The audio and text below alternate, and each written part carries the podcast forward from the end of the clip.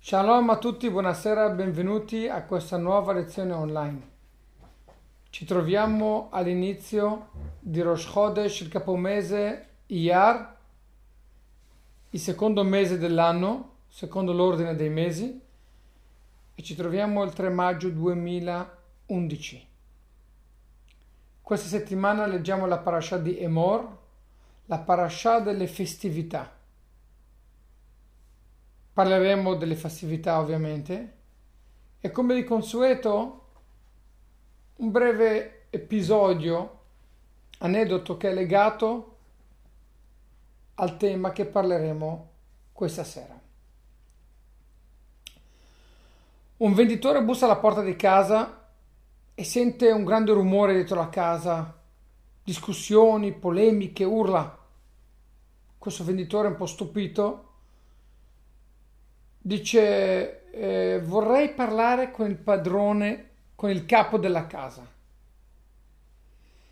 La persona dall'altra parte che gli ha aperto la porta gli dice guarda, sei arrivato nel momento giusto. Siamo proprio in procinto di decidere e di capire chi è il padrone di casa. Questa settimana parleremo di chi è il padrone di casa e chi invece subisce il padrone di casa. Chi è il dominante e chi è il dominato. Parleremo di Pesach, parleremo di Shavuot, parleremo del periodo in mezzo, il periodo dell'Omer, parleremo di matrimonio anche, in particolare di tre tipi di matrimonio di cui due sono sbagliati e uno è quello ideale. Parleremo di tre mesi, il mese di Nissan, il mese di Iyar e il mese di Sivan, i primi tre mesi dell'anno. Come noi sappiamo che c'è un ordine di giorni, capodanno dei giorni, e poi c'è il capomese, il capo dei mesi. Nissan è il primo mese dell'anno, quando Israele è nato come popolo, per cui c'è la nascita. Poi c'è Iyar il secondo mese dell'anno e Sivan il terzo mese dell'anno.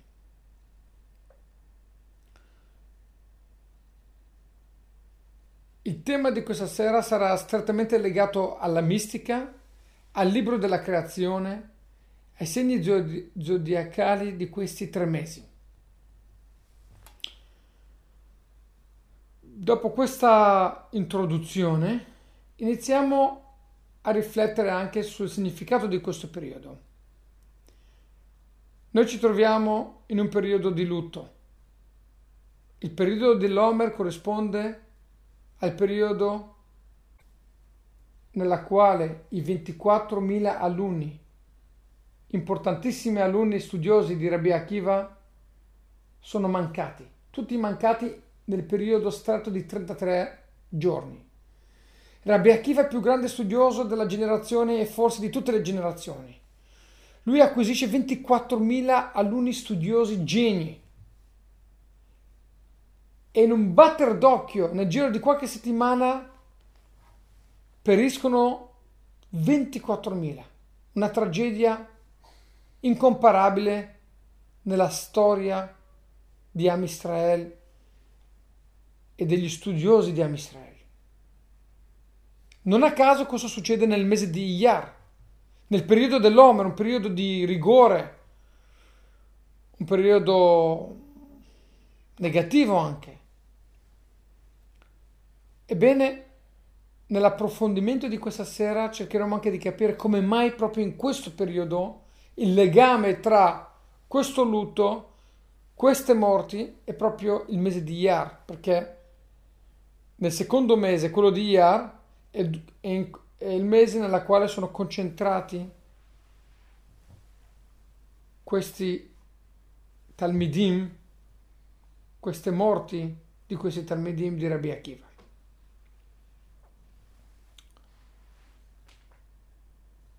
Di solito questi mesi, Nissan, Iyar e Sivan, di solito corrispondono più o meno secondo il calendario solare, al mese di aprile, maggio e giugno.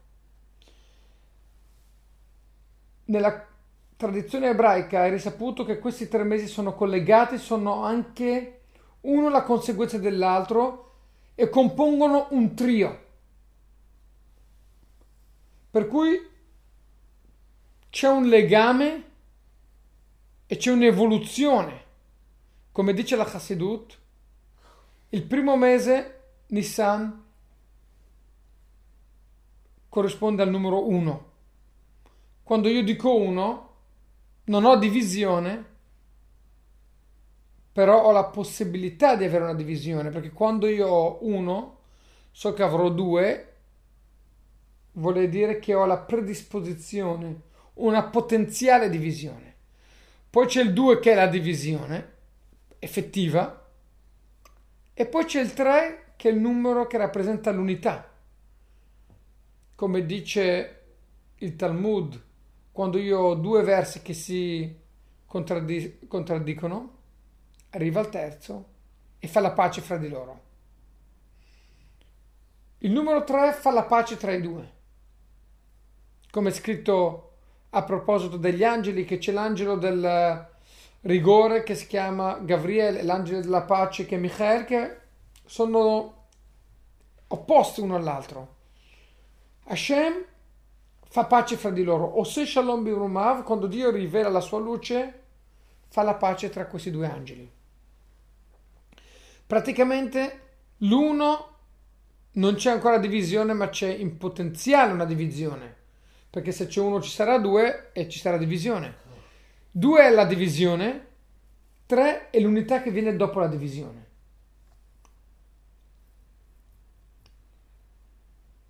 Ci troviamo dopo 3323 anni da quando Hashem ha dato la Torah sulla montagna di Sinai. Il giorno che Hashem ha dato la Torah si è sposato con Amisrael, c'è stato il matrimonio. Questo è un matrimonio che dura da più di tre millenni e vedremo anche di capire il segreto di questo matrimonio perché Hashem ci ha sposato proprio nel terzo mese, come il Talmud enfatizza, il terzo mese del matrimonio, il mese di Sivan, non il primo mese, non il secondo, il terzo mese. Vuol dire che il, il vero matrimonio è legato al numero 3, è legato al mese di Sivan, è legato al segno zodiacale del mese di Sivan, come vedremo tra poco.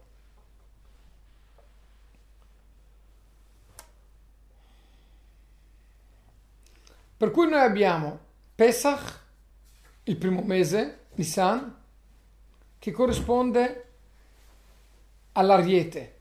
Nei segni zodiacali corrisponde all'ariete Poi abbiamo il secondo mese che è Iyar,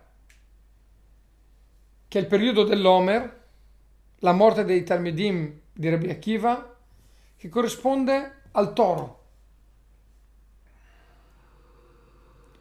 E poi abbiamo il terzo mese, il mese di Sivan, che corrisponde al segno zodiacale dei gemelli.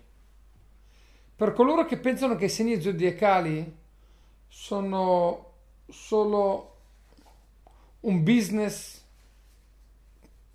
per quelli che vogliono illudere di leggere l'oroscopo e di guadagnarci sopra, ebbene sappiate che i segni zodiacali sono iscritti nel libro della Yetzirah, sono radicati nella mistica ebraica, poi dopo se sono stati strumentalizzati da altri per, eh, da altri cialtroni per vendere, per guadagnare, questo è un loro problema. Ma la base è ebraica e c'è un valore effettivo in questi segni e ci sono degli insegnamenti molto importanti che tutti noi possiamo trarre. Ci sono degli esperti di segni zodiacali e dei loro affetti secondo la mistica ebraica. Abbiamo qui l'Ariete, il primo mese Nissan, il Toro, secondo mese Iyar e poi abbiamo gemelli nel terzo mese. Velocemente vi dico tutti i mesi dell'anno come noi abbiamo pubblicato ampiamente nel libro editato da Mamash, pubblicato da Mamash delle lettere ebraiche, ebraiche, Kabbalah e trasformazioni con le lettere ebraiche. E qui c'è uno schema di tutti i mesi dell'anno con i loro segni, con la corrispondenza agli organi, a tutto quanto, un argomento molto complesso che è la base del libro della Yetzirah, ve lo dico velocemente. Il mese di Tammuz è cancro, il mese di Av è leone, Elul è vergine, Tishrei è bilancia, ovviamente, la bilancia che Hashem ci giudica, Cheshvan scorpione, Kislev sagittario, Tevet capricorno, Shevat acquario e l'ultimo mese dell'anno Adar pesce. Ognuno di questi mesi corrisponde a una delle 22 lettere dell'alfabeto ebraico, corrisponde a una delle tribù, corrisponde a un organo, corrisponde a una sfera spirituale. Parlando prim- dei primi tre mesi, i primi tre segni zodiacali che parleremo questa sera, l'ariete corrisponde al mese di Nissan, alla parola, alla gamba destra, alla fede, a livello di Keter, la, la corona, e alla tribù di Yehuda e alla lettera Hei. Tutti questi punti sono collegati fra di loro. Il secondo mese corrisponde al toro, che è il mese di Iar, abbiamo detto, che è il pensiero riflessivo, il rene destro, la gioia, l'intelligenza, la tribù di Issachar e la lettera Vav. Il terzo mese Sivan abbiamo detto che gemelli corrisponde al camminare, alla gamba sinistra, semplicità, l'attributo di Hod, l'attributo di Zevulun e la lettera Zain. Questi sono i tre mesi che parleremo questa sera, i tre segni zodiacali, tre concetti, tre tipi di matrimonio tre tipi di relazioni e tre tipi di unità. Il mese di Nissan, Ariete, possiamo anche chiamarlo pecora, che è un termine che conosciamo più. Quando si parla di relazioni, si dice una persona sei una pecora. Ebbene, ci sono tre tipi di relazioni, di rapporti matrimoniali. Uno lo chiameremo la pecora, uno il toro e uno i gemelli. Potrebbero essere relazioni di matrimonio, relazioni societarie, relazioni maestro e alunni, non è importante, ma noi ci focalizzeremo sul matrimonio perché noi in questi tre mesi ci siamo sposati con Hashem. C'è stata una evoluzione di tre mesi che è culminata col matrimonio sulla montagna di Sinai. Pecora. Un matrimonio da pecora vuol dire che uno dei due coniugi è timido, ha una personalità debole, si annulla davanti alla personalità forte del suo partner, per cui si tratterebbe di un marito o di una moglie. Uno è debole, uno è molto forte, uno domina, è dominante e l'altro è dominato. L'altro è una pecora, si fa schiacciare annulla la propria individualità, il proprio intelletto davanti all'ego schiacciante del coniuge, che sia uomo, che sia donna, non cambia niente. Questo è un tipo di relazione. Poi c'è il toro. Il toro si parla di due individui forti, toro, toro un animale che è tutt'altro che una pecora, che non molla, che non è disposto a rinunciare a niente, che non è disposto a compromettere a compromessi di qualsiasi genere. La mia posizione è questa e andrò fino in fondo. Stiamo parlando di una relazione di, due, di una coppia. Il marito non cede alla moglie, la moglie non cede al marito. Ognuno ha il suo modo di vedere, la sua visione, i suoi interessi, le sue priorità. E alla fine finì, si arriva a una relazione di scontro continuo di liti continue, di opposizione continue. Certo, matrimonio così non è piacevole in particolare è un matrimonio in bilico. Anche il primo matrimonio in bilico, però meno grave del secondo. Perché nel primo uno ha deciso di annullarsi. Si fa schiacciare dalla mattina alla sera. Amore mio, decidi solo te uno domina, l'altro ha deciso di farsi dominare ed annullarsi. Il secondo matrimonio invece, siccome nessuno dei due vuole annullarsi, allora c'è un continuo conflitto e c'è un rapporto molto teso, aggressivo, litigioso. Un matrimonio da bulli, come un toro, un bullo, sempre scontroso, in guerra. Il toro rappresenta un carattere da leaders, da uno che trascina, da trascinatore, conduttiero. Pecora rappresenta un carattere di uno che si, si fa trascinare di uno che segue la corrente. Alcune persone devono per forza dominare, sono dei eh, dirigenti, sono delle, dei leaders, e altre persone che loro proprio non, non, non ci sentono. Loro non vogliono decidere niente, vogliono seguire gli altri. Certo, la maggioranza delle persone sono persone che seguono. Il toro è un carattere di uno che trascina gli altri. La pecora, Nissan, rappresenta un carattere di chi segue gli altri. Ebbene, in questa lezione oltre a parlare di matrimonio, arriveremo anche a capire un, un concetto molto importante e come si arriva alla vera pace. Qual è il mezzo per arrivare a capire come fare pace fra le varie culture esistenti al mondo? Come vedremo tra poco.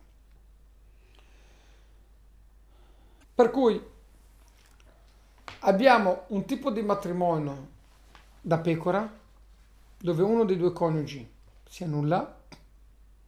Non è un matrimonio felice. Non è conflittuale, ma non è piacevole. Anche uno che segue e non è un trascinatore, comunque non ha piacere di annullare totalmente la sua identità davanti all'altro coniuge. Per cui è un uh, matrimonio dove uno è contento e l'altro invece soffre. Un matrimonio squilibrato. Questo è il mese di Nissan. Hashem ci ha fatto uscire dall'Egitto. Ben Israel sono appena nati come popolo sono appena usciti dall'idolatria e qui il rapporto con Hashem Hashem è dominante completamente, lui fa i miracoli, lui fa tutto, noi non meritiamo neanche di uscire dall'Egitto se non perché Hashem ha voluto. Per cui il nostro rapporto con Hashem è come il rapporto di un, di un matrimonio da pecora, dove la moglie, in questo caso Israele, si annulla completamente al marito che è Hashem, che lui fa tutto. È lui il regista, il protagonista, il... fa tutto lui. Fa tutti i miracoli lui. Noi seguiamo, usciamo e seguiamo i miracoli che Hashem fa. Questo è il mese di Nissan, l'ariete.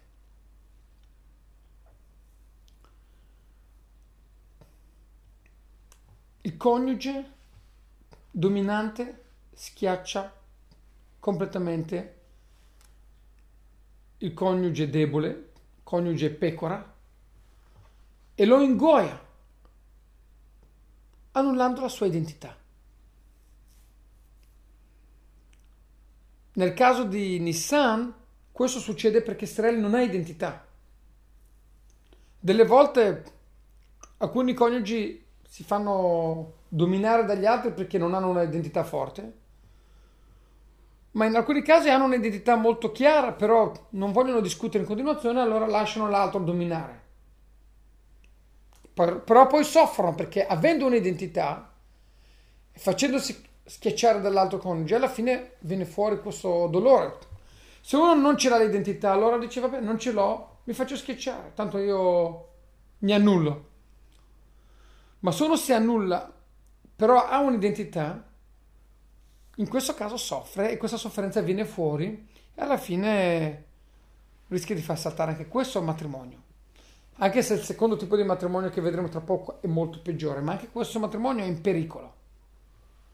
Perché non ognuno che si fa schiacciare è per forza una persona che non ha identità. Nel caso di Israele con Hashem, sì, è vero.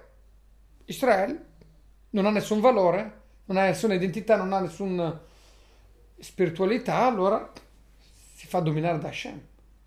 Ma non tutti i matrimoni da pecora sono così, per forza squilibrati perché uno dei due non ha nessuna identità. Poi abbiamo un secondo tipo di matrimonio. Un matrimonio da coppia. Un matrimonio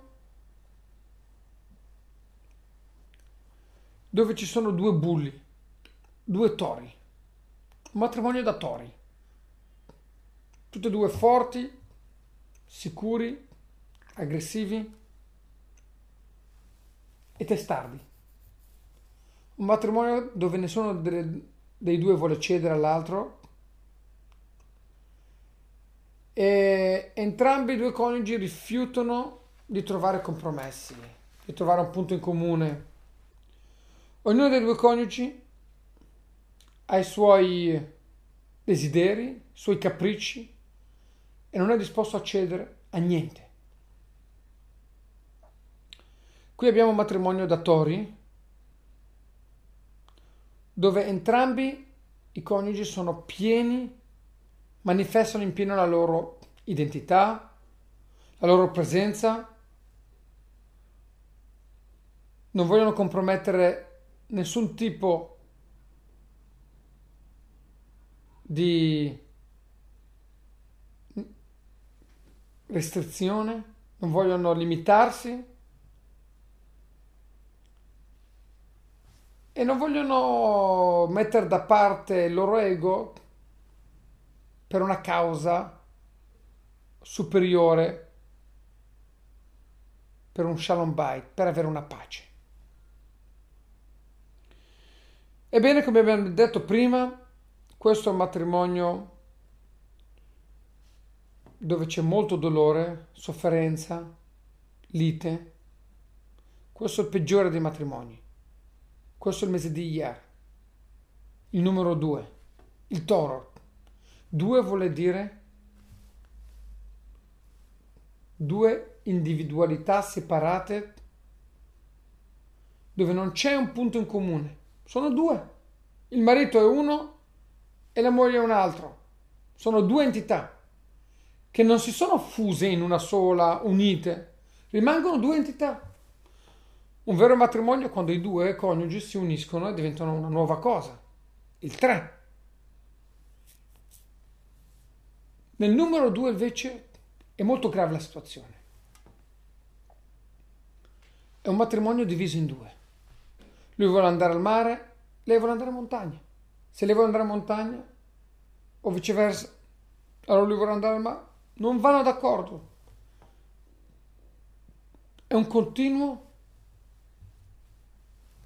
litigare, è un continuo allontanamento e una divergenza di opinioni. Per cui nel mese di Iyar, nel mese del toro, nel mese del bullo, bullismo, troviamo due distinti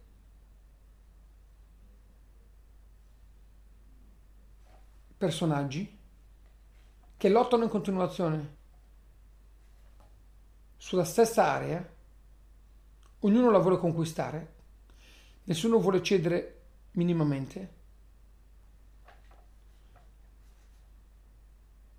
Ed è una lotta continua.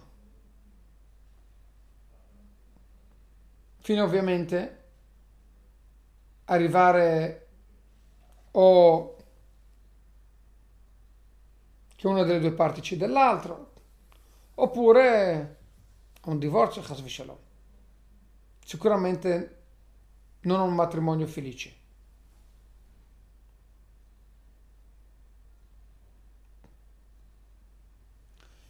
Come abbiamo detto prima, nessuno di questi due matrimoni funziona bene. Infatti, l'ebraismo ci insegna che il matrimonio ideale non è il numero uno, tantomeno il numero due bensì un matrimonio legato al numero 3, legato al mese di Sivan, legato ai gemelli. I gemelli rappresentano il concetto ideale di matrimonio. Per questa ragione Hashem si è sposato con noi nel mese di Sivan, nel mese dei gemelli. Nissan usciamo dall'Egitto e qui c'è uno che domina e c'è uno che è dominato. Hashem domina, Israele sono dominati. Iyar c'è, c'è il numero 2, c'è una divisione. Poi arriviamo a Sivan, il numero 3, l'unità, il 3 che unisce i due precedenti. Infatti, come entriamo nel mese di Sivan, iniziamo già a prepararci per ricevere la Torah. Poi all'inizio di Sivan c'è Matan Torah, il matrimonio con Hashem, che inizia già da Rosh Chodesh, dal primo del mese di Sivan. Vediamo che proprio come finisce Iyar, entriamo nella fase del matrimonio, nella preparazione del matrimonio, entriamo in Matan Torah. Cerchiamo di vedere cos'è il messaggio di Sivan e cos'è l'insegnamento dei gemelli che sono un fenomeno molto particolare, unico. Uno guarda sul gemello, sta guardando qualcun altro, qualcuno, un'altra entità, un'altra persona, distinta da lui. Ma guardando l'esterno arriva a capire chi è lui, perché il gemello è tuo sosia, però è un'altra creatura, è un'altra entità. Per cui devi guardare fuori per capire chi sei te dentro.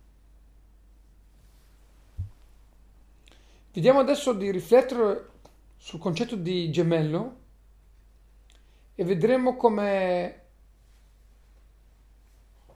dai gemelli, dal mese dei gemelli, capiremo cosa vuole dire una relazione equilibrata e un vero matrimonio di successo.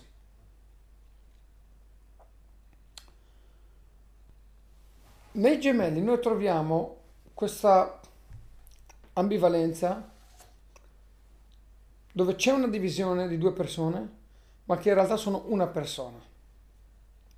Dove ognuno di questi due per capire se stesso deve guardare fuori, perché spesso noi non riusciamo a vedere noi stessi perché siamo coperti, siamo, l'esterno lo vediamo, notiamo all'esterno i difetti, i pregi, mentre su di noi non riusciamo di solito a riflettere, a analizzare. Un gemello guarda suo, il suo gemello, capisce come lui è fatto, quali sono i suoi pregi, i suoi difetti, come può migliorare, eccetera. Per cui guarda fuori per guardare se stesso. E questo nella coppia è fondamentale. I due coniugi devono capire che sono due coniugi, che in realtà sono come due gemelli, che ognuno guardando il prossimo riesce a capire meglio la sua identità, i suoi pregi, i suoi difetti.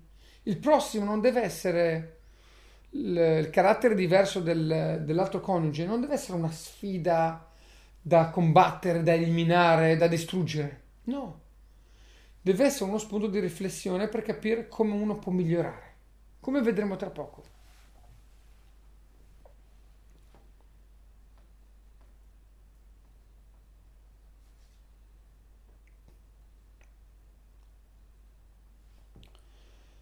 La visione della Torah del matrimonio, per la quale Hashem ci ha sposato nel mese di Sivan, nel mese dei gemelli,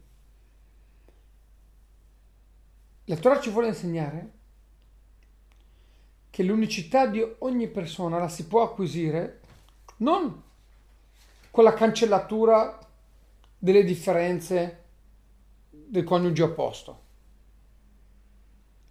non indebolendo l'altro partner e cercando di denigrarlo, e neanche annullando se stessi al prossimo come il mese di Nissan, bensì la Torah ci dice che il vero matrimonio di successo è riconoscere che ci sono due individualità dove lo sposo o la sposa non è una ragione di, di sconforto, disagio, di essere annoiato da qualcosa di diverso, bensì è un'opportunità per ognuno dei due coniugi di crescere e di superare il proprio ego, perché le persone nascono con un ego, con un carattere, con una struttura, come gli animali nascono con un carattere, ma gli animali nascono e muoiono con quel carattere. L'uomo nasce con un carattere ma la volontà di Hashem è rettificare, trasformare, uscire dai limiti di questo carattere, uscire dall'Egitto, Egitto limiti. Noi dobbiamo uscire dall'Egitto ogni giorno. Il coniuge opposto, diverso, è lo spunto di riflessione come uno può uscire, togliere i limiti, annullare le barriere della vita. Solo con un coniuge diverso uno riesce a confrontarsi, a riflettere come uscire fuori dai propri limiti. Per cui ci dice la Torah come i gemelli, per capire se stessi devono guardare il gemello esterno.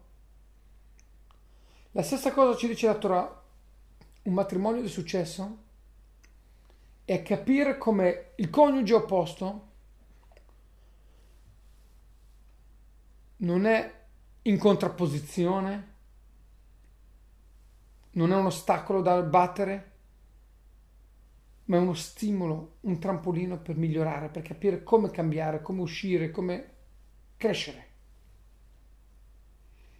Praticamente il mio coniuge opposto diverso da me, è un aiuto contro di me, come dice la Torah. La moglie è un aiuto contro il marito. Andando contro, andandoli dandogli un'altra visione del mondo, aiuta il marito a crescere, a uscire fuori dai propri limiti, dal proprio ego. Proprio come il gemello, che è diverso, e da questa diversità, da questa... Da, andando fuori verso il gemello, uno riesce a entrare dentro di sé e capire come migliorare se stesso. E questo vale anche nel rapporto con Hashem, nel matrimonio con Hashem.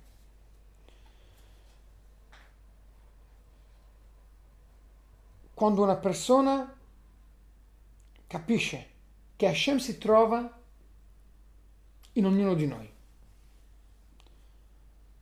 e ogni individuale carattere c'è lì la presenza di Hashem. Ogni creatura è un'altra espressione del divino. Cosa succede?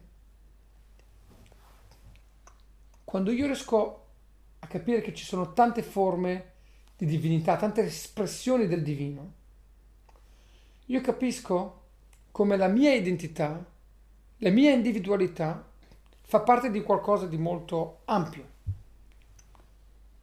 Non è limitata a me, ma fa parte di un'espressione di Hashem. Per questa ragione Questo mi fa capire come io devo legarmi agli altri, devo legarmi a tutte le altre espressioni di Hashem. Tutti i caratteri sono delle espressioni di Hashem. Tutti hanno in sé un'anima divina, una forza divina. Tutte queste diversità mi fanno capire come io mi devo legare a tutte queste perché tutte queste rappresentano un'altra espressione di Hashem, un'altra rivelazione di Hashem.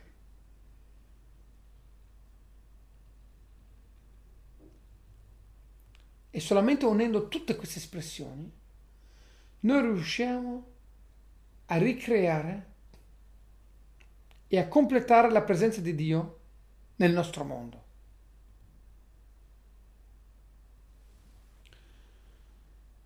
Così si spiega in un commento del Shem Shmuel, del Reb Shmuel di Sochochov, in una sikha del Rebbe di Lubavitch, volume 21 sulla Parsha Ditro. Tutte queste diversità ci aiutano a capire come tutte insieme formano la presenza di Dio nel mondo e unendole tutte insieme noi riveliamo Dio nel mondo. Se ognuno si stacca e dire io sono diverso da te, per cui non mi unisco a te, anzi ti devo annullare, ti devo abbattere perché sei diverso da me, allora non facciamo altro che creare una divisione e allontanare la presenza di Dio dal mondo, perché Dio è tutte le espressioni unite, insieme.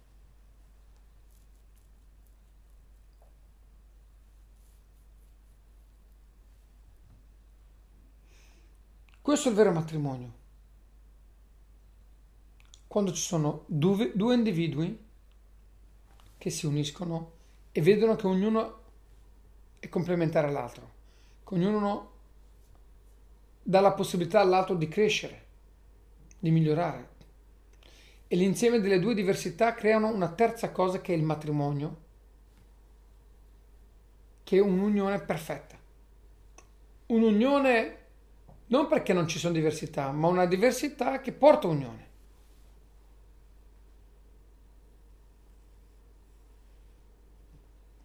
Sembra un po' difficile, un po' sottile, ma in realtà un concetto molto semplice. Nella Chassidut si parla molto a lungo di questi tre numeri. Forse in altre lezioni anche online su Shavuot abbiamo parlato di questo.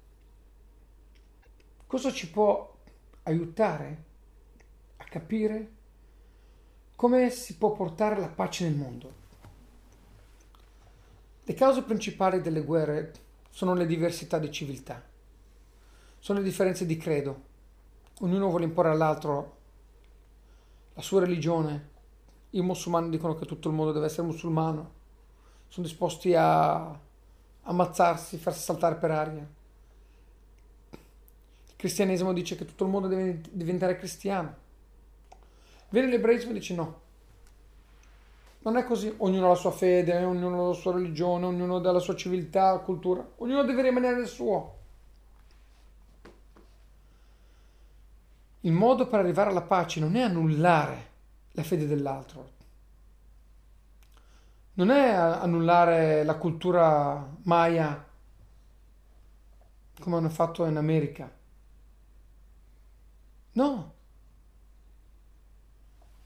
La vera pace si ottiene quando si capisce come tutte le diversità, tutte le civiltà sono delle espressioni che Hashem ha mandato nel mondo. Hashem che ha creato i 70 popoli, le divisioni, sono delle espressioni che Dio ha voluto, che Dio ha creato, che Dio ha stimolato, che poi sono evolute nel tempo.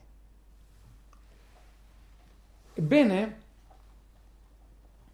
le varie culture non devono essere una causa di, di sentirsi limitati, non deve, non deve diventare una barriera da annullare, da sconfiggere, bensì un modo come capire i propri limiti, perché nell'altra civiltà ci sono dei valori che mancano nella mia, capire come io posso migliorare la mia civiltà, la mia identità, la mia spiritualità, vedendo i pregi che ci sono in tutte le altre civiltà e come l'insieme di tutte le culture e civiltà rappresentano tutte le manifestazioni che Dio ha voluto che ci siano nel mondo, tutte le culture di Hashem.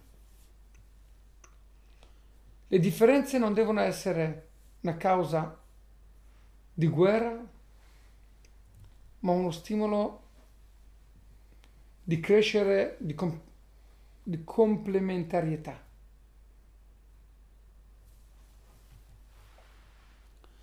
E questo è il mese di Sivan, il vero matrimonio. La vera unicità, la vera pace nel mondo. Finché non si capirà che ci sono le diversità che ci aiutano a, a migliorare, continueremo a cercare di annullare uno l'altro, di fare le guerre e di portare distruzione al mondo. Tutte le civiltà e le culture sono delle immagini di Dio. Sono tutte insieme fanno parte di un piano superiore? Perché devo annullare la tua cultura davanti alla mia? Come dice il Talmud, chi dice che il tuo sangue è migliore del mio sangue per giustificare il fatto che io posso uccidere te? Chi dice che il tuo sangue è più rosso del mio, dice il Talmud.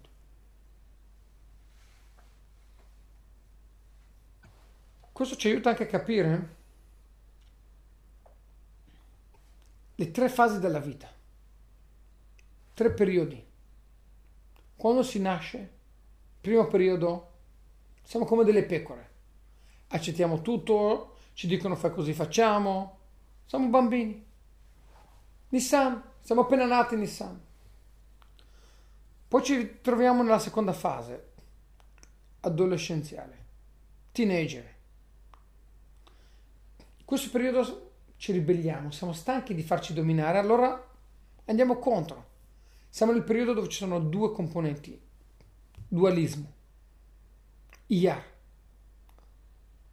conflitto, due coniugi toro che continuano a scannarsi e a volere ognuno imporre la sua. Nel periodo di adolescenza vediamo chiaramente come i nostri giovani si ribellano, basta dirmi cosa fare, basta dirmi quando tornare, come vestirmi, Ribellione totale. Secondo periodo, per forza. Dopo periodo di pecora, dove subiamo, accettiamo, allora vogliamo andare all'antitesi di questa pecora, ci ribelliamo contro tutto.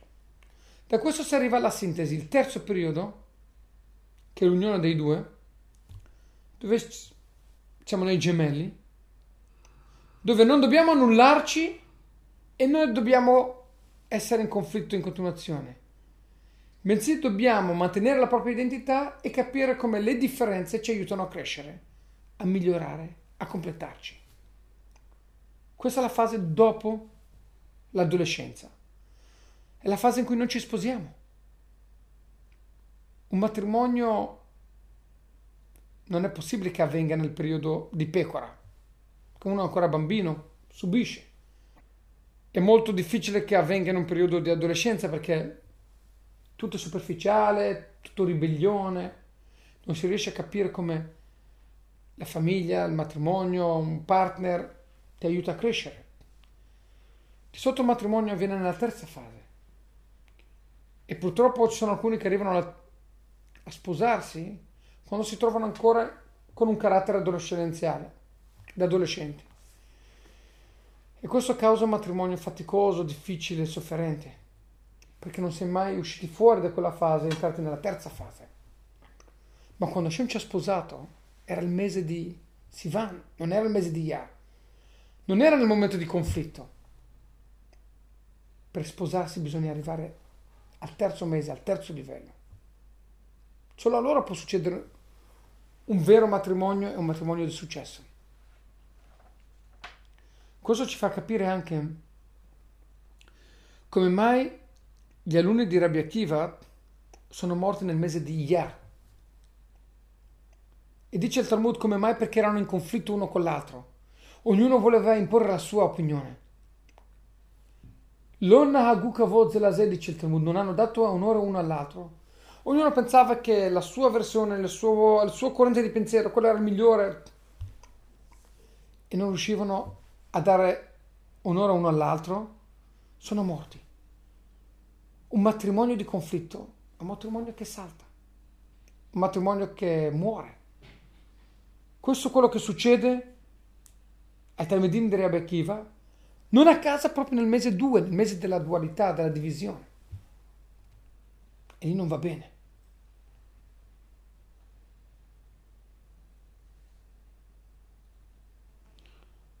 Ma poi arriviamo al mese Sivan, il terzo mese, crescita, terza fase, gemelli, uscire per migliorare se stessi. Nel mese dei gemelli può avvenire un vero matrimonio. E Hashem ci sposa noi nel mese dei gemelli, nel giorno di Shavuot, il giorno di matrimonio, per insegnarci cos'è il vero matrimonio, cos'è il significato dei gemelli e come dobbiamo relazionarci alla nostra coniuge, al nostro coniuge. In questo mese noi arriviamo a capire, a studiare